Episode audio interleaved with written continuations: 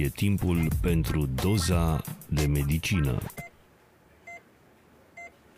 Bună tuturor! Numele meu este Ștefania Popescu, nouă membră a dozei de medicină. Sunt studentă în anul 2 la Universitatea de Medicină și Farmacie Victor Babeș din Timișoara, iar acesta este primul meu podcast din cadrul dozei de medicină. Vom începe împreună seria de podcasturi cu medicii rezidenți. Îl am astăzi alături de mine pe Alexandru Târziu, medic rezident la Institutul de Boli Cardiovasculare din Timișoara, pe specializarea cardiologie. Bună, Alex! Mulțumim că ai acceptat invitația noastră. Bună, mulțumesc frumos pentru invitație. În primul rând, aș vrea să-mi spui cum ți s-a părut examenul de rezidențiat. A fost conform așteptărilor tale? Te-a surprins în vreun fel? Uh, examenul de rezidențiat uh, mi s-a părut un examen destul de complex, un examen dificil, care a testat nu numai uh, capacitatea de gândire logică, dar și capacitatea de memorare. Uh, cumva am uh, ținut cont și de sfaturile colegilor mai mari, care au dat examenul de rezidențiat, mi-au povestit impresii legate de examenul de rezidențiat, cumva am fost într-un fel pregătit la ce să mă aștept în legătură cu examenul de rezidențiat și, am, și cumva am încercat să mă orientez pe anumite aspecte de care se ține cont la examenul de rezidențiat. Uh, detalii, pentru că la examen se ține cont de uh, atât de uh, mecanisme, dar ca să facă diferența, pentru că e un concurs, în final e un concurs național, trebuie să se ia în considerare și detaliile. Deci sunt și multe întrebări care sunt taxate pe detalii deci, uh, în uh, momentul în care începi să înveți pentru examen de rezidențiat, trebuie la prima parcurgere a materiei să-ți faci o idee legată de conținut, um, cumva să-ți organizezi logic, să ții cont de mecanismele fiziopatologice care se petrec în cadrul fiecarei patologii studiate uh, și pe lângă asta legat de tratament, tot așa să ținem cont de mecanisme, cum acționează fiecare medicament. După ce ți-ai format o bază, poți să construiești pe acea bază, uh, să adaugi din ce în ce mai multe detalii, detalii care în final vor face diferența la examenul de rezidențiat. Așa este. Uh, cât timp consider că ar trebui alocat pentru a învăța eficient și a nu fi presat de timp? E o întrebare destul de dificilă pentru că atunci când am dat eu examenul de rezidențiat în 2021 s-a schimbat bibliografia. Așa că atunci când s-a schimbat bibliografia și am cumpărat cărțile noi, noi am început să învățăm cam din februarie-martie, comparativ cu ceilalți ani în care materia a fost aceeași ani de zile. Deci din februarie-martie n-ai putut dinainte să te uh, nu, pentru că nu erau cărțile încă traduse și n-am putut să... Adică puteam să accesez uh, materia în engleză, dar una este să înveți în engleză și alta este să înveți în limba așa română. Este, așa este. Îmi poți spune, te rog, uh, metoda prin care ai învățat? Cât timp alocai pe zi? Cum învățai? Cum îți organizai orele, materia? În timpul facultății încercam să învăț cât mai mult din timpul semestrului, să parcurg cursurile. Mie mi-a plăcut mult să învăț uh, luând notițe, scriind și desenând, uh, ca la fiziologie, cu săgeți, uh, A implică B și m-a ajutat mult. Într-adevăr, e foarte mare consumatoare de timp metoda asta, Așa dar pot să zic că te ajută să fixezi mult mai bine materia. Dar la examenul de rezidențiat, începând din martie-aprilie, examenul fiind în noiembrie și fiind un volum destul de mare de informații, nu pot să zic că metoda asta s-a pliat foarte bine. Norocul meu este că am reușit să parcurg subiectele, uh, materia din facultate, am avut o oarecare bază pe care am putut bază, să da. construiesc dar uh, la un moment dat, prin mai, ceva de genul ăsta, prin mai, mi-am dat seama că nu pot să țin pasul, nu pot să parcurg materia în felul ăsta, Nu pot să învăț luând notițe și desenând pentru că era un volum foarte mare. Așa Aveam este. teancuri întregi de foi și începeam să le amestec, să le încurc.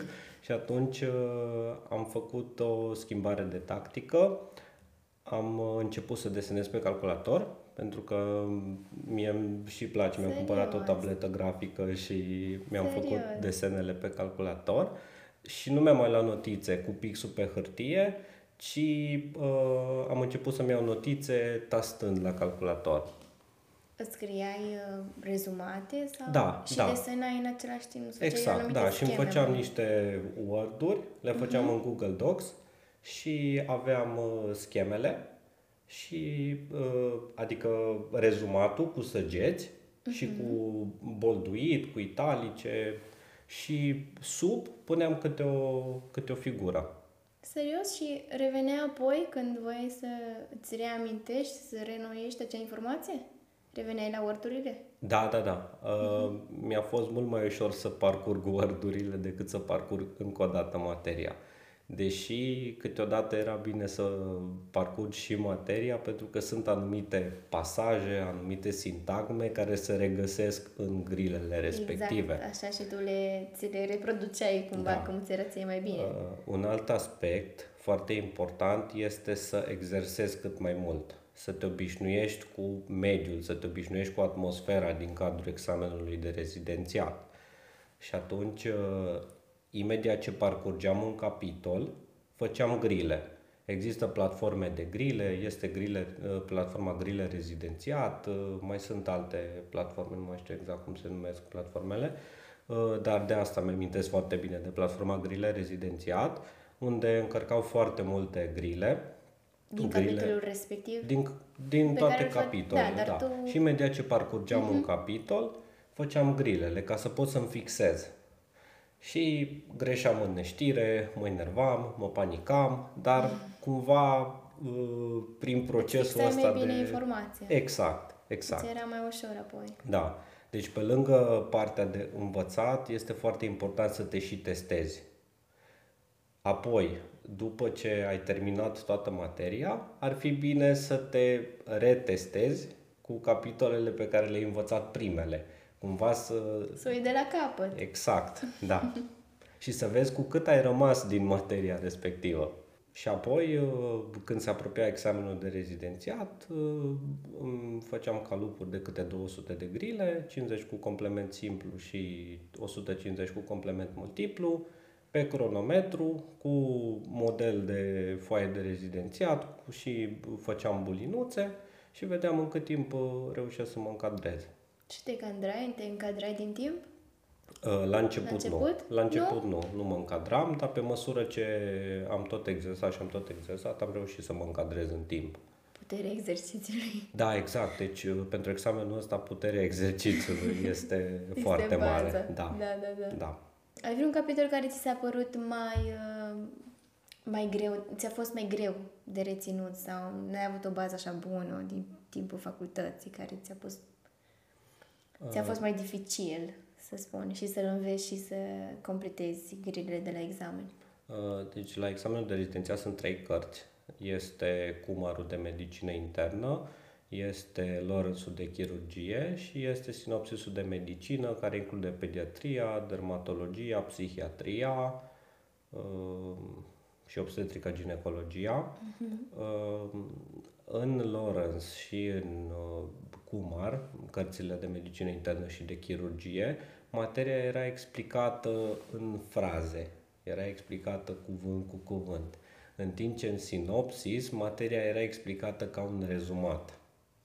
Și atunci a fost puțin mai greu la partea de sinopsis. Pentru că, fiind ca și un rezumat, trebuia cumva să-ți construiești tu propozițiile. Uh, erau multe tabele care trebuiau învățate și aici a trebuit să recurg și la formule memotehnice uh, ca să mă ajute. Altfel, nu știu dacă aș fi reușit să rețin materia din sinopsis. În continuare, aș vrea să discutăm despre criteriile care te-au făcut să alegi această specializare, cardiologia. Deci am ales cardiologia. De ce ai ales cardiologia, da?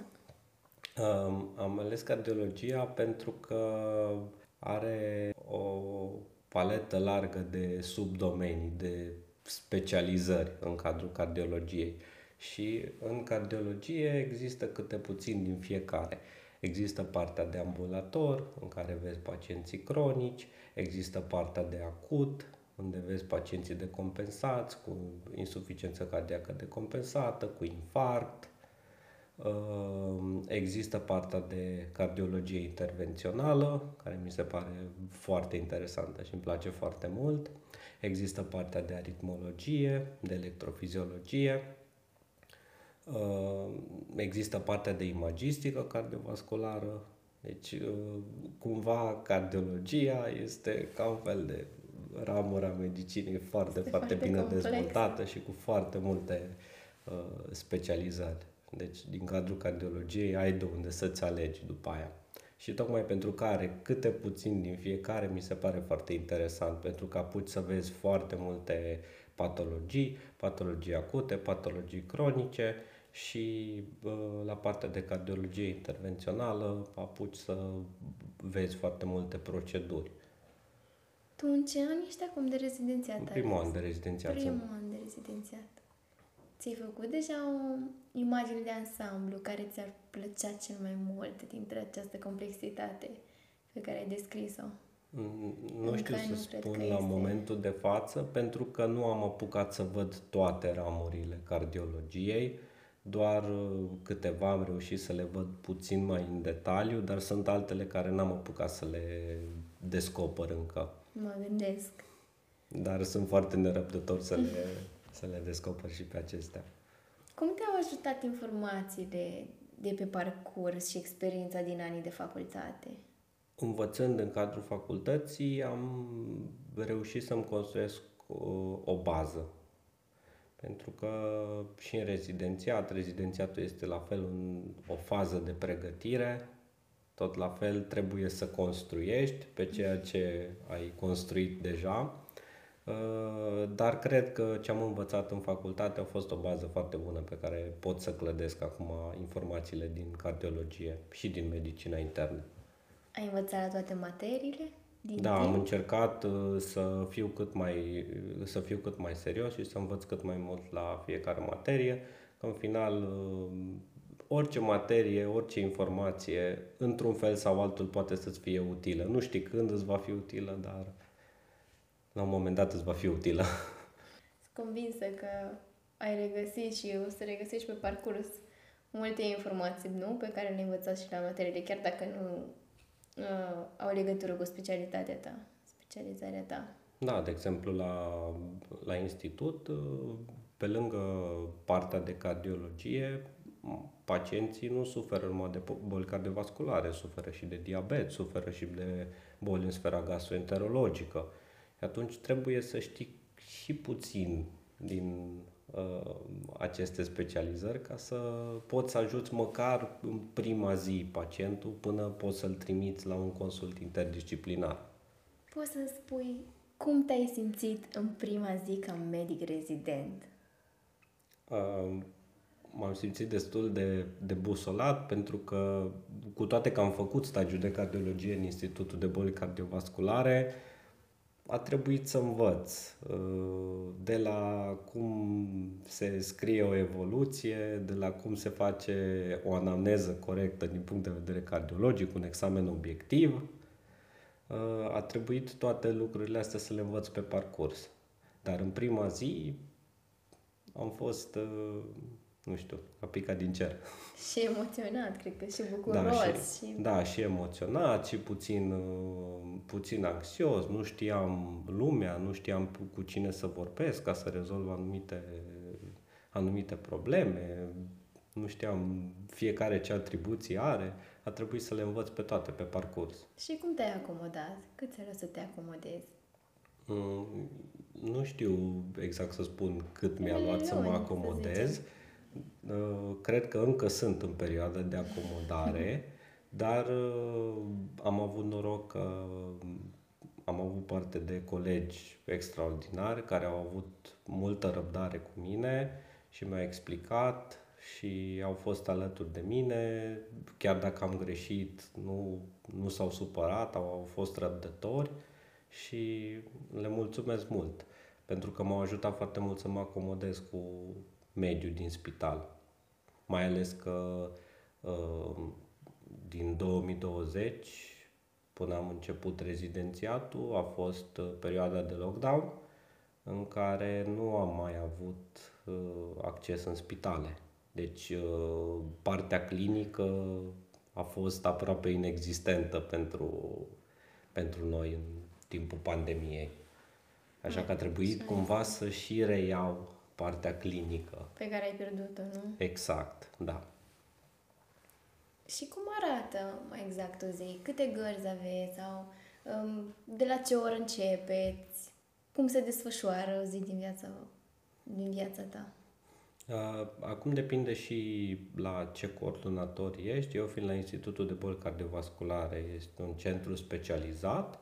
Medicii sunt uh, uh, supra-specializați. Avem medici care sunt specializați pe uh, cardiologie intervențională, avem medici specializați pe aritmologie, pe uh, urgențe, lucrează pe unitatea coronariană, pe imagistică, pe ecocardiografie, deci depinde foarte mult cu ce coordonator lucrezi.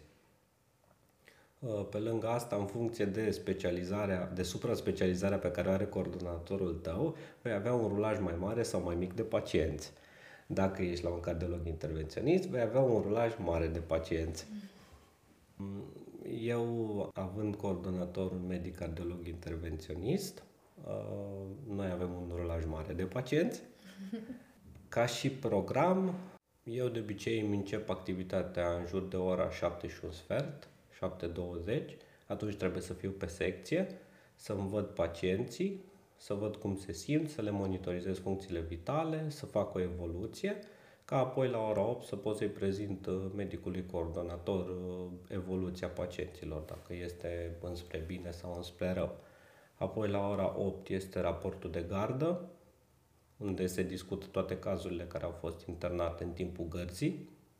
După ce se termină raportul de gardă, începe programul de zi cu internările, avem, de, avem pacienți care se internează, pe care trebuie să-i vedem. Și fiind uh, la un cardiolog intervenționist să ne ocupăm ca uh, pacientul de la internare până la externare să fie, nu știu, să fie supravegheat, monitorizat uh, până intră în sala de cateterism cardiac și după ce iese în sala, din sala de cateterism cardiac. De obicei, programul se termină în jur de ora 2-3. Marțea și joia avem ceea ce numim noi vizita mare, în care medicul șef de secție uh, vizitează fiecare salon, iar noi trebuie să-i prezentăm uh, fiecare pacient de care ne ocupăm, ce uh, intervenție am făcut, ce tratament, care este evoluția. Iar uh, într-o zi din săptămână avem program de policlinică, de obicei două ore, în care uh, observăm pacienții din ambulator, pacienți care de obicei sunt după un infarct miocardic și urmărim în evoluție la o lună, la trei luni, la șase luni sau și mai târziu.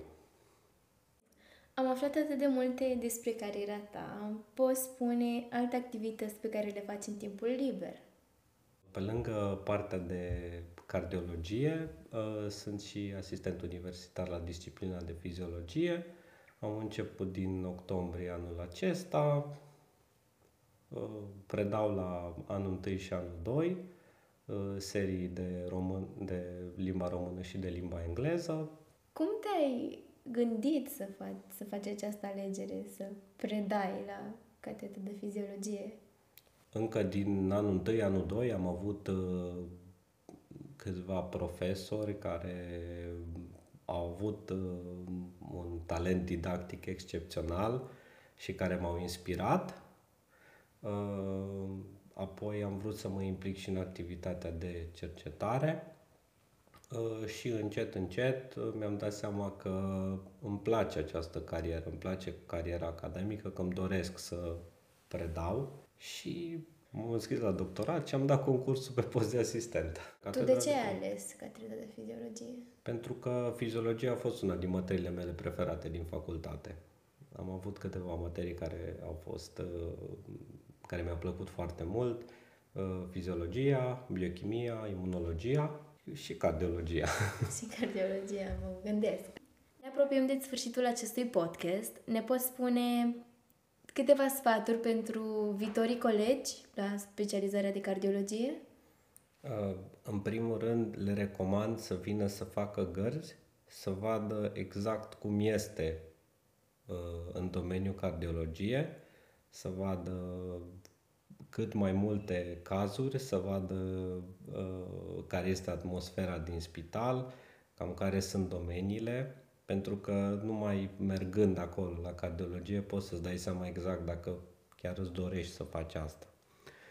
Pe lângă asta, cardiologia se ia cu medie destul de mare la rezidențiat, deci uh, un alt sfat este să vă implicați cât mai mult în uh, examenul de, rezi- de rezidențiat. Să învățați cât mai mult pentru examenul de rezidențiat, pentru că cu cât aveți punctaj mai mare, probabilitatea de a vă alege ce vă doriți voi crește considerabil. Așa este și bănuiesc că pot să facă și practică de vară, să vadă pe parcurs. Da, bineînțeles, pot să facă și practică de vară și să țină cont și să învețe cât mai mult legat de fiziologie, fiziopatologie și farmacologie. Astea Pentru sunt că materiile care crezi tu că sunt cele mai esențiale, sunt, să sunt, spunem. Uh, sunt materii foarte importante în uh, practica curentă cardiologică. Mulțumesc tare mult, Alex! Și eu îți mulțumesc!